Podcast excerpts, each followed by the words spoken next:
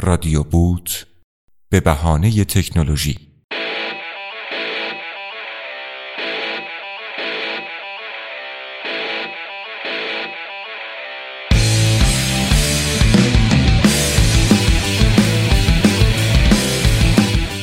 سلام خوش اومدید به رادیو بوت. توی شماره قبلی رادیو بوت در ادامه روند چند شماره اخیر در رابطه که در رابطه با بحث مهاجرت و پیدا کردن کار بوده تجربیات یک دوست عزیزی رو شنیدیم در رابطه با زندگی در سوئد و مهاجرت کاری به سوئد. تو این شماره هم یک دوست دیگه ای تجربیاتش رو با ما به اشتراک گذاشته در خصوص مهاجرت تحصیلی به اروپا و با هم دیگه گوش می‌کنیم.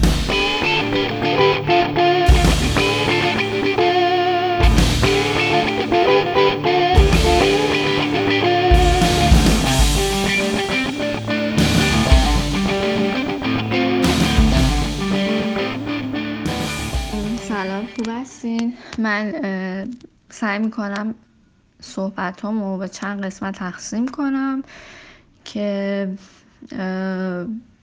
بتونم در مورد همه چیز صحبت بکنم. و چیزی رو فراموش نکنم از قلم نندازم چون شاید واقعا یه سری تجربه داشته باشم که به درد کسایی بخوره که می‌خوان مهاجرت بکنن یا حتی اینکه کسایی باشن که مهاجرت کردن و با خوندن مثلا حرفای من متوجه بشن که این تجربه مشترکشون بوده. اول اینکه من در مورد ماجرای مهاجرتم بخوام تعریف کنم اینه که توی زندگی ما یعنی خانواده ما دو بار پیش اومد که ما می‌خواستیم مهاجرت کنیم. یک بار به کانادا بود و یک بار دیگه هم به فرانسه. به خاطر شغل پدرم فرانسه ما پیشنهاد با پیشنهاد کاری داشت و حقیقتش اینه که همیشه خودش میگه خیلی پشیمونه قبول نکرده بود این داستانو و اتفاقا برای کانادا هم اپلای کرده بودیم. خیلی راحت شد. اون موقع ها مهاجرت اونقدری سخت نبود مثل الان که خیلی فیلتر داشته باشه. ولی خب به حال تخصص بابای منم که مهندس شیمی نفت و گاز هستم خیلی نیاز بود. و خیلی راحت ما می‌تونستیم مهاجرت کنیم ولی نرفتیم. ولی این فکر همیشه توی سر من وجود داشت که من باید از ایران برم. یعنی می‌تونم بگم مثلا شاید از سن 15 16 سالگی این فکر توی سر من بود. و وقتی که بزرگتر شدم بعد دانشگاه رفتم سر کار رفتم و یه سری چیزهایی دیدم. همه اینا دیدن همه اینا من مصرتر می‌کرد که من باید حتما از ایران برم. و چیزی که بود این بود که خب من سعی می‌کردم آدمی باشم که داره درست کار می‌کنه ولی کل سیستم اکثرا شاید 90 درصد آدم هایی بودن که به فکر منافع شخصی خودشون بودن و واقعا توی همچین سیستمی اون اقلیت تحت فشار قرار می‌گیرن. بنابراین اولش یه ذره سخت بود خانوادم که راضی کنم اجازه بدم به من من تنها برم چون میترسیدن همش می‌گفتن نه توی دختر تنها می‌خوای کجا بری؟ نمی‌دونم. از این داستانهای خانواده ایرانی که فکر می‌کردم که من حالا نمی‌تونم این داستان ها ولی بعد بالاخره اونم راضی شدن. بعدم تصمیم گرفتیم که برادر منم بیاد با من که برادرم اون موقع کم سن بود 16 سالش بود. و من اول تصمیم گرفتم که برم هلند و آمستردام درس بخونم. ولی برای برادرم چون می‌خواست پزشکی یا دندون پزشکی یا داروسازی درس بخونه و باید قبل از سربازی از کشور خارج می‌شد مجبور بود که حتما بره یک کشوری که برای همین گرفتن معافیت سربازی اینو باید دیپلم ایرانی میداشت که مدرسه ایرانی دارن تا بتونه دیپلم ایرانی زیر نظر آموزش پرورش ایران در واقع بگیره. و تنها کشوری که حالا می‌دونم توی اروپا این امکانو داشت یک کالج ایرانی هست به اسم کالج اوسینا. و ما خیلی با مؤسسات اعزام دانشجو مثلا برای مشاوره می‌رفتیم صحبت می‌کردیم. ولی الان با تجربه ای که الان دارم می‌تونم بگم این مؤسسات اعزام دانشجو تقریبا هیچ کاری نمی‌کنن برای آدم. و فقط پول می‌گیرن.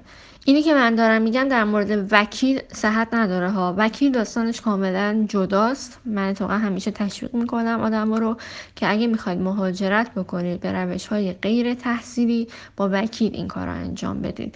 چون به حال یه سری نکاتی هستن که شاید ماها ندونیم به عنوان یک شهروندی که حالا حقوق نخونده ولی اونها از اون update های قانونی با خبرن. مثلا من الان احتمال زیاد می‌خوام مهاجرت دومم انجام بدم برای کانادا و صد درصد این کار با وکیل انجام میدم. ولی توصیم اینه که برای تحصیلی خود افراد انجام بدم و به این مؤسسات اعزام دانشجو اعتماد نکنم.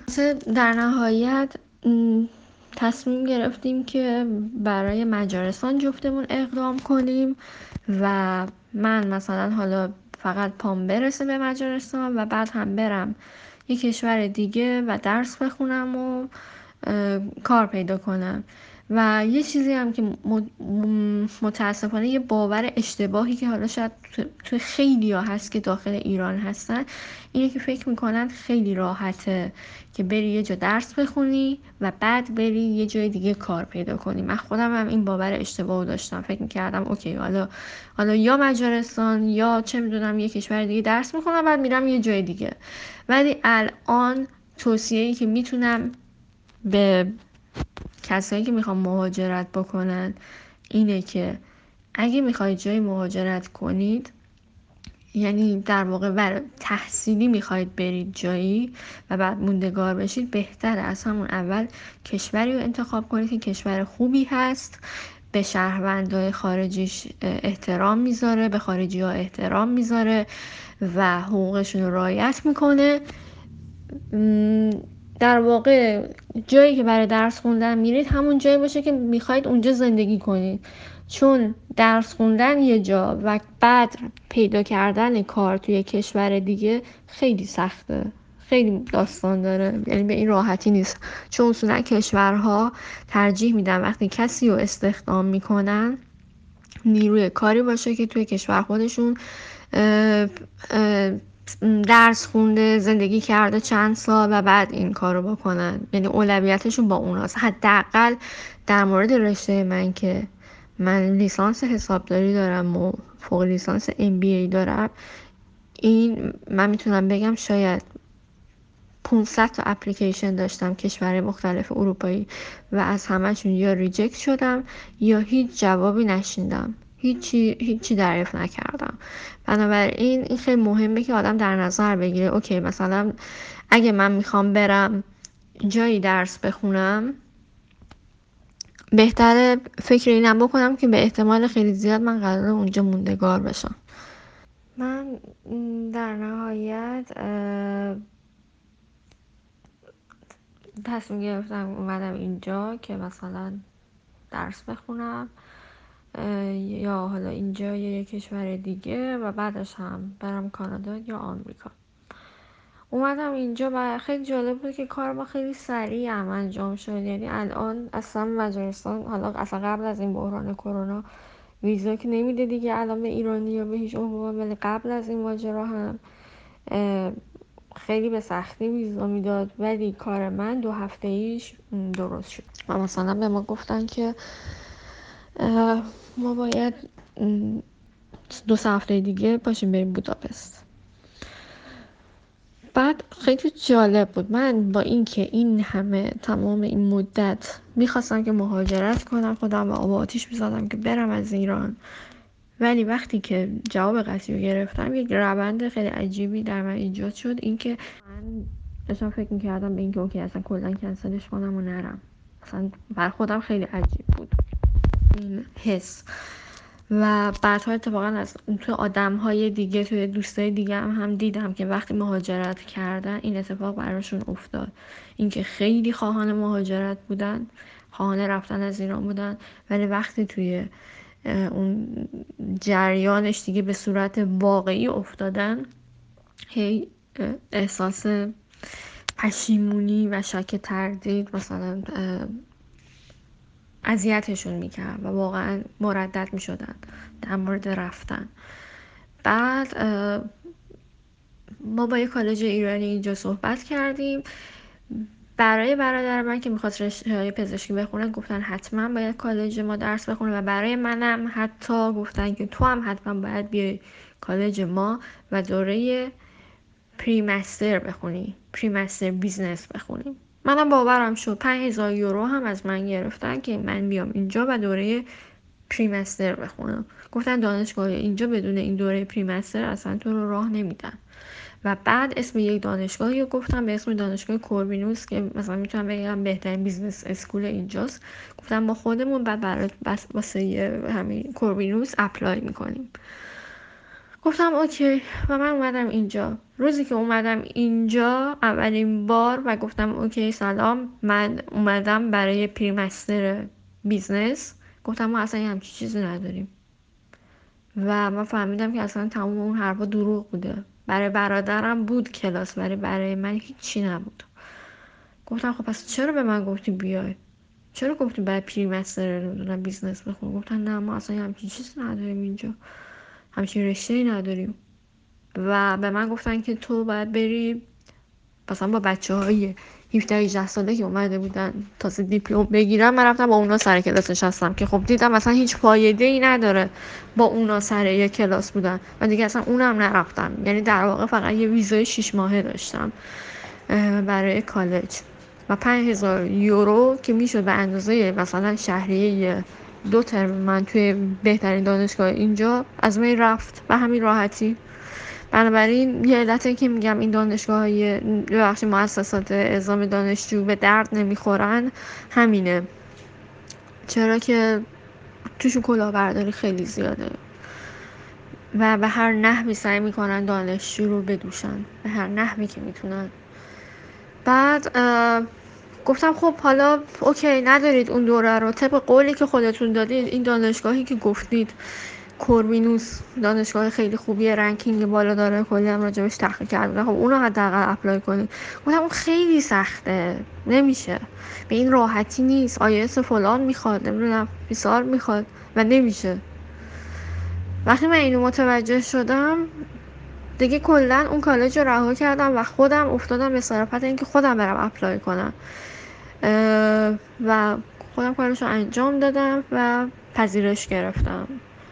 و شدم دانشجوی دانشگاهی که می‌خواستم دقیقا. من شروع شد و کلاسی که من درس میخوندم شاید مثلا 16 17 تا دانشجو بودیم که خیلی مولتی نشنال بود. از خیلی از کشورهای مختلف از آمریکای جنوبی نمی‌دونم از آفریقا قاره های مختلف هممون جمع شده بودیم که درس بخونیم. و من دچار یک شوک تحصیلی شدم سمستر اول. یک همکلاسی ایرانی هم داشتم توی اون سمستر یعنی سال ما. و دو تا همکلاسی ایرانی دیگه هم از سالهای قبل اونجا بودن یه چیزی که متوجه شدم این که تو هر چقدر سطح زبان توی ایران خوب باشه ولی وقتی که وارد یک کشور دیگه میشی می‌خوای به انگلیسی درس بخونی خیلی متفاوته با اون چیزی که اون دانش زبانی که تو توی ایران داری. اولا به شدت اعتماد به نفس آدم میاد پایین.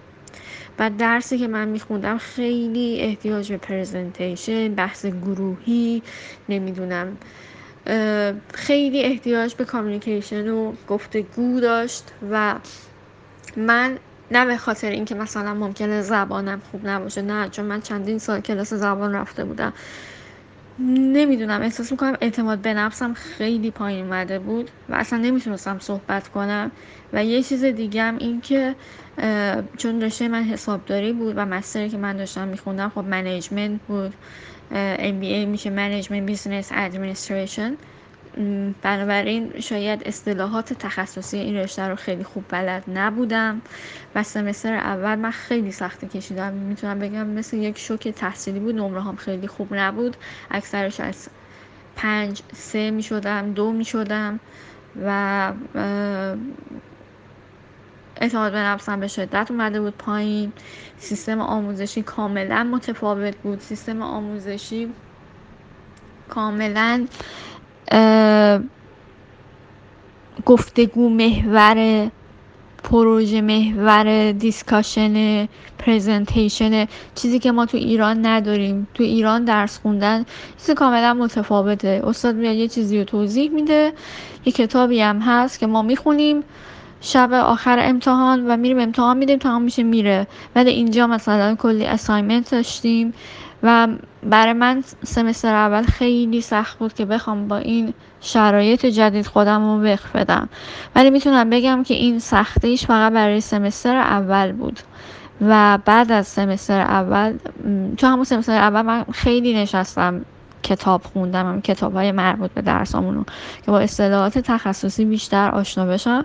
بعد از سمستر اول خیلی اوضاع بهتر شد. نمره هم خیلی بالاتر رفت و دیگه اون حالت گیجی سمستر اول رو نداشتم و خیلی چیزی که جالب بود برای من دیدم که بقیه بچه های ایرانی هم از این مشکل رنج می بردن و اونها هم خیلی خودشون رو سریع وقت در واقع وقتی که دیدن که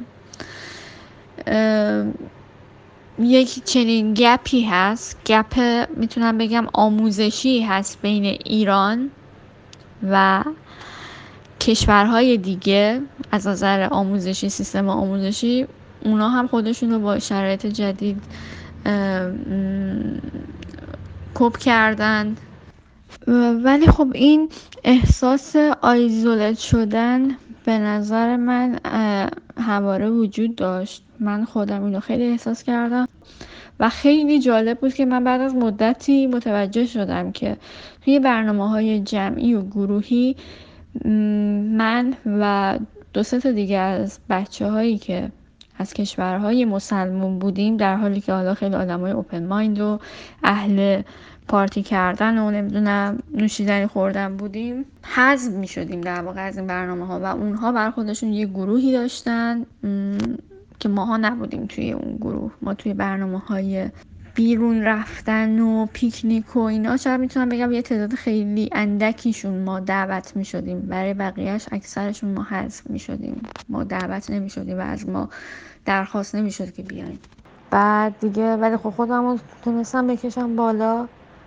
فوق تحصیل شدم اتفاقا معدل خوبی هم داشتم. یعنی مثلا ترم اول خب نمره هم خیلی خوب نبود. ولی دیگه سمستر دو و سه و دیگه چهارم که اصلا بهتر بود نمره ها فارغ تحصیل شدم و و دنبال کار میگشتم.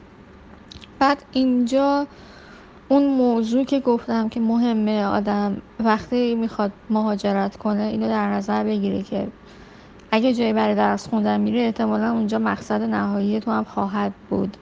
مگر اینکه بعد به سختی بتونی کشورت عوض کنی. بنابراین خیلی مهمه که از اول کشور مناسب رو انتخاب کنی. حالا اینکه میگم کشور مناسب به چه دلیله؟ مثلا به نظر من توی مهاجرت آدم باید خیلی چیزا رو در نظر بگیره. چیزایی که تو فکر می‌کنی اصلا مهم نیستن. یعنی شاید مثلا وقتی ایران باشی فکر می‌کنی اوکی حالا می‌دونیم قبل مهاجرت آدم یه ذهنیت دیگه ای داره راجع به همه چیز که خیلی ساده تره. ولی وقتی واردش که میشی می‌بینی خیلی سختتر از اون چیزیه که فکر می‌کردی. مثلا کار پیدا کردن سختره درس خوندن سختره زندگی سختره و خب همه اینا به نظر من مقدار سختی شاید چندین برابر بشه. مثلا تو ایران اوکی تو مریض میشی سرما می‌خوری خانواده ای داری که ازت مراقبت می‌کنن مادری مثلا داری که چه می‌دونم برات سوپ درست می‌کنه. ولی همون سرماخوردگی ساده توی کشور دیگه ممکنه مثلا 20 برابر زجرآورتر بشه. یعنی من خیلی وقتا اینجا شده وقتی که مثلا دو بار من اینجا کارم به بیمارستان کشیده. چرا؟ یک سرماخوردگی ساده بوده. نمی‌تونستم به خودم برسم. کار می‌کردم همزمان و در نهایت کارم به بیمارستان کشیده شده. یه مشکل دیگه ای هم که ممکنه آدم پیدا بکنه. من اینو خب برها تو ایرانیا زیاد دیدم. که اوکی وقتی از ایران میان یه سری از ایرانی ها خیلی توی جمعه ایرانی هستن. یعنی اصلا از اون جمع ایرانی خارج نمیشن با آدمای دیگه دوستی نمی‌کنن رفاقت نمی‌کنن و اینا. حالا من نمی‌دونم علتش واقعا چیه ولی فکر می‌کنم شاید مثلا به خاطر این باشه که ممکنه سطح زبان انگلیسیشون اونقدر قوی نباشه یا همین که با یک نفر دیگه تو هموطن باشی باعث میشه یه بکگراند مشترکی داشته باشیم نقاط مشترکی داشته باشیم. یه سری چیزا شاید مثلا برای شماها خندهدار باشه ناراحتی همو مثلا درک می‌کنین. مثلا من این مشکلی که دارم با بچه های غیر ایرانی با دوستای غیر ایرانی خب یه چیزی که دیدم توی ما خودمون ایرانی ها اینه که گاهی وقتا بیدلیل ناراحت میشیم. ناراحتیم بیدلیل چرا؟ ممکنه تحت تاثیر اتفاقات داخل ایران قرار بگیریم و اینا. ولی اینا این اخلاقو ندارن. اینکه بیدلیل ناراحت باشن. و مثلا اگه به من بگن که اوکی تو چرا ناراحتی؟ مثلا میگم نمی‌دونم. براشون خیلی عجیبه که من چرا نمی‌دونم ناراحتم. هیچ واقعا توضیح هم ندارم که بگم من چرا ناراحتم. بعد همین نقطه نظرها این چیزای مشترک باعث میشه که یه تایمی شاید به نظر من حالا برای من اینطوری بوده ممکنه برای آدمای دیگه متفاوت باشه. بخوای دوست ایرانی داشته باشی که یه حرفی برای گفتن باهاشون داشته باشی یعنی هر چقدر دوست آمریکایی و اروپایی خفن داشته باشی و با باهاشون باهات خوش بگذره بازم یه جایی احساس می‌کنی که نیاز داری که دوست ایرانی داشته باشی. حالا به هر حال بستگی داره به کشورش که مثلا چه مقدار چه تعداد ایرانی توی اون کشوره که داری زندگی می‌کنی هست. آیا کشوری هست که ایرانی توش زیاده کمه؟ مثلا من شنیدم تو کانادا کانادا که من نرفتم ولی دوستان میگن که اصلا راه میری تو خیابون همه دارن فارسی حرف می‌زنن. میگن یه ایرانیه که چهار تا توریست کانادایی هم توش دارن زندگی می‌کنن. ولی مثلا اینجا ایرانیاش خیلی کمه. بعد مثلا وین هم که رفته بودم می‌دیدم که باز به نسبت اینجا تعداد ایرانیاش بیشتره یا هلند همینطور. بعد این کم بودنه کم بودن جامعه ایرانی کوچیک بودن جامعه ایرانی و اصلا کلا.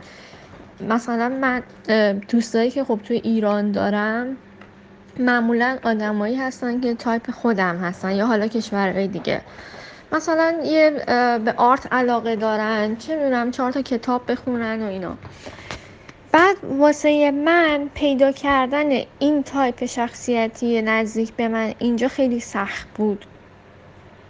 آدمایی که اینجا بودن چون میگم این به خاطر اینه که جامعهش کوچیکه. جامعه ایرانی اینجا کوچیکه انتخابات محدوده. و من به مرحله رسیده بودم که okay شاید به نظر من درست نیست آدم اینو بگه. مثلا بگم این آدما در حد لول من نبودم. من از گفتن این از این طبقه بندی کردن آدم ها خوشم نمیاد. ولی می‌تونم بگم اون آدم ها تایپ من نبودن. و من صرفا فقط به خاطر اینکه می‌خواستم دوست ایرانی هم داشته باشم تا احساس تنهایی نکنم به هر آدمی اوکی می‌گفتم و باهاش رفاقت می‌کردم و توی این رفاقت ها ضربه های خیلی بدی خوردم. اعتمادم مورد سوء استفاده قرار گرفت و فهمیدم که بعد از این مدت واقعا متوجه شدم که اینکه من تنها باشم خیلی بهتر از اینکه با آدم های اشتباهی باشم. چرا که ممکنه از آدم اشتباهی یه ضربه هایی بخوری که اصلا قابل جبران نباشه. ولی خب تنها باشی می‌دونیم اینو با خودم فکر می‌کنم که اوکی تنهایی یه درده ولی بودن با آدم های اشتباه هزار درده چون ممکنه مشکلات خیلی زیادی رو برای تو به وجود میارن و می‌کنن این کارو. تو به واسطه تنهایی خودت دیگه در نظر نمی‌گیری که آیا این آدم دوستی با این آدم مناسب من هست یا نه؟ شاید مثلا قبلا توی دوستی آدم سختگیری بوده باشی ولی وقتی توی شرایط قربت قرار می‌گیری خیلی آدم آسونگیری میشی. و این به نظر من باعث مشکل میشه.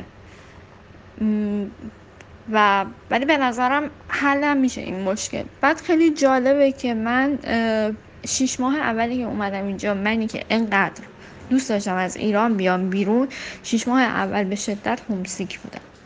همسیکی که اصلا نه غذا میخوردم درست نه میخوابیدم. همش توی تخت بودم افسرده داغون اصلا خیلی واقعا وضعیت خیلی بدی داشتم. کاملا افسرده و مریض احوال بودم. بعد شیش ماه می‌تونم بگم کم کم خودم رو پیدا کردم. و دقیقا همون موقع ها شروع کردم به عکاسی خیابونی. یعنی عکاسی خیابونی رو من از اون موقع درست کردم. در واقع برای خودم یک تفریحی درست کردم. تفریح هم این شد که دوربین دستم بگیرم برم بیرون به دیتیل آدما دقت کنم. یا حتی مثلا حتی همین دوربین خیلی جالبه. تو وقتی بیرون باشی همینطوری بیرون باشی خب ممکنه که خیلی عجیب باشه. اینکه بخوای بری مستقیم با یه نفر سر حرف رو وا کنی. ولی اگه دوربین داشته باشی خیلی راحت می‌تونی با یه نفر دیگه که دوربین دستشه و داره عکاسی می‌کنه با هم سر صحبت رو وا کنیم. یعنی این عکاسی برای من حتی زمینه فراهم شدن مثلا یه سری دوست دوستایی که تایپ من هستن رو فراهم کرد. و باعث شد که با آدم هایی که مثلا از نظر فکری نزدیک من هستن آشنا بشن. من می‌تونم بگم مهاجرت می‌تونه مثل یک پوست اندازی برای آدم باشه. یعنی یک جور نمی‌دونم شاید حالا من خیلی نگاه عمیقی به این داستان دارم. شاید اصلا خیلی ها مثل من فکر نمی‌کنن. چون من اینجا بچه های ایرانی رو دیدم که صرفا فقط محل زندگیشون عوض شده. از نظر فیزیکی جغرافیایی مکانی از یه جای دیگه رفتن یه جای دیگه. ولی مثلا مدام سفرشون رو به ایران میرن مدام توی کامیونیتی ایرانی هستن و تنها چیزی که هست اوکی اینجا آزادی بیشتری داره می‌تونه هر چی که بخواد بپوشه و مثلا شبا بره بارو کلاب. نه من جهان بینیم خیلی متفاوته با این قضیه. مثلا من از صحبت کردن با آدمای مختلف از کشورهای مختلف با عقیده های مختلف این چیزیه که من ازش خیلی لذت بردم و خیلی چیزا یاد گرفتم و می‌تونم بگم آدمی هستم که با خیلی ها از کشورهای مختلف دوستی دارم ارتباط دارم و این شاید باعث بشه که افق دید خیلی فراتری داشته باشی. و بعد یه مدت وقتی که خیلی معاشرت می‌کنیم مثلا من دوست داشتم از کشور آفریقایی نمی‌دونم از استرالیا از آمریکا از کانادا هر جا از کشور دیگه اروپا. باعث میشه که بعد یه مدت وقتی با یه نفر آشنا میشی ملیت نبینی. تو فقط یه آدم می‌بینی. دیگه برات مهم نیست که okay این طرف مال کجا هست نمی‌دونم دینش چیه background ش چیه. شخصیت در حال حاضر اون شخص رو دیگه می‌بینی و تعصبات رو می‌ذاری کنار. دیگه به آدم ها با چشم تعصب نگاه نمی کنی که okay فلانی از فلان کشور من مثلا خوشم نمیاد از مردم اون کشور. اینم یک تجربه جالب دیگه من بود. برای اینجا. و یک تجربه دیگه که خیلی دوست داشتم اینو مطرح کنم افغانستانی هایی که دیدم توی کشور اروپا بود. اینکه به نظر من اینو من خیلی شاهدش بودم. حالا هم سر کار هم توی دانشگاه. کسایی که زبون مشترک دارن از کشورهای مختلف از زبون مشترک دارن خیلی احساس صمیمیت و نزدیکی بینشون به وجود میاد. مثلا لاتینا. مثلا کسایی که اسپانیایی صحبت می‌کنن حالا از کشورهای مختلف مثل اسپانیا مثل نمی‌دونم اکوادور شیلی کلمبیا اینها همیشه کلونی های خودشون رو تشکیل میدن و ما هم دوست میشن. یا مثلا عرب زبان ها و چیزی که برای من خیلی جالب بود که چرا ما اینو نداریم؟ چرا ما با فارسی زبان ها خیلی رابطه خوبی نمی‌تونیم برقرار کنیم؟ مثلا من اینجا خیلی شاهد این بودم که افغانستانی ها خیلی سعی کردن با من مهربون باشن. برام خیلی زیاد پیش اومده. رفتم یه جا. خب من شاید اولش خیلی درست تشخیص ندادم که طرف مال کجا هست. فکر کردم مثلا حالا صرفا فقط آسیاییه. بعد به من یهو میگه که تو ایرانی هستی و فارسی صحبت می‌کنه و این من خیلی خوشحال می‌کنه. و یه چیزی که اونا رو هم خیلی خوشحال می‌کنه اینه که من میگم ما هموطنیم دیگه. مثلا هم زبونیم هموطنیم یه زمانی هممون یه کشور بودیم. این خیلی برای من جالبه که ما چرا نمی‌تونیم با کشورهایی که همزبون ما هستن خیلی راحت ارتباط برقرار کنیم. مثل بقیه کشور هم مثالی که زدم عرب زبان یا اسپانیایی زبان. من خیلی خوبه که ما تجربیاتمون رو بخوایم بگیم در موردش صحبت کنیم. بعد آدمایی که هنوز مهاجرت نکردن حداقل یک ایده یه پیش زمینه ذهنی خواهند داشت. چون هیچ کس راجع به این چیزا با ماها صحبت نکرده بود قبلا. و آدمای دیگه هم که آردی مهاجرت کردن می‌تونن بفهمن که اوکی تجربه های مشترکی همه ماها داشتیم. و این حس خوبی میده. یه علت این که من اروپا رو دوست دارم به هر حال اینه که می‌تونم به کشورهای مختلف سفر کنم. و من یه کاری که خیلی دوست دارم انجام بدم اینه که تنها سفر کنم. یعنی من اصلا به صورت کلی از سفر کردم با دوست خیلی لذت نمی‌برم سفر کردن تنهایی رو خیلی دوست دارم. چرا که یک تایمی دارم برای خودم. دیگه کاملا از دنیای اطراف جدا میشم و موزیک گوش میدم عکاسی می‌کنم با مردم حرف می‌زنم با مردم کشورهای مختلف. مثلا حالا هلند که رفته بودم من همینطوری با چند نفر آشنا شدم تو خیابون. مثلا از استایلشون خوش آمد گفتم می‌تونم عکس بگیرم و سر صحبت باز شد. یه چیزی که دارم میگم به عنوان واقعا تجربه شخصی خودم دارم میگم و نمی‌خوام تعمیمش بدم مثلا این ممکنه تجربه شخصی من باشه و ممکنه تجربه شخصی افراد دیگه متفاوت باشه. من نمی‌تونم بگم اوکی من چون آزار جنس اینجا ندیدم به عنوان مثال پس دیگرانم حتما ندیدم. ممکنه برای این یه نفر دیگه چنین اتفاقی افتاده باشه. ولی واقعا از نظر امنیت می‌تونم بگم خب اوکی من تو اروپا سفر زیاد رفتم تنهایی رفتم فقط یک بار با یه دوست پسر آمریکایی رفتیم براتیسلاوا و دانمارک کوپنهاگن. تنها سفرمی که با کسی بود اونو بقیه دیگه همش تنهایی بود. و واقعا تجربه نکردم آزار جنسی توی خیابون. و احساس می‌کنم که حال اینجا نگاه متفاوتی به زنها هست. وقتی میگی نه نه یعنی نه. دیگه پیله شدن و دنبال طرف را افتادن و اینا رو حقیقتا تجربه نکردم. فقط می‌تونم بگم دو مورد آزار کلامی هم از طرف چند تا عرب بودن که حالا داشتم هم عربی صحبت می‌کردم. اصلا نمی‌دونم از کدوم کشور بودن. و هم از طرف ایرانی ها تجربه کردم دوبار ولی به غیر از اون نه واقعا امنیتش به نظر من خیلی خوب بوده. می‌تونم بگم خیلی بیشتر اینجا احساس امنیت کردم برای سفر رفتم تا ایران.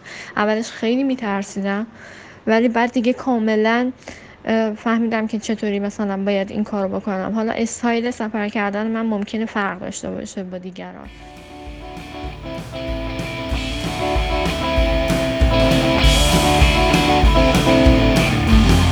بسیار عالی. امیدوارم که صحبت این دوستون برای شما جالب بوده باشه.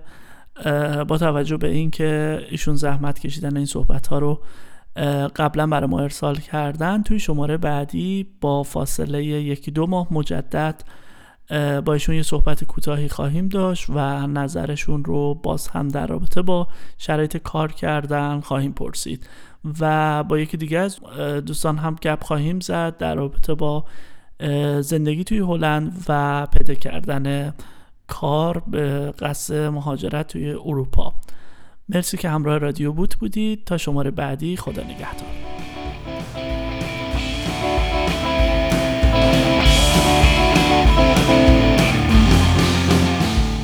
رادیو بوت به بهانه تکنولوژی.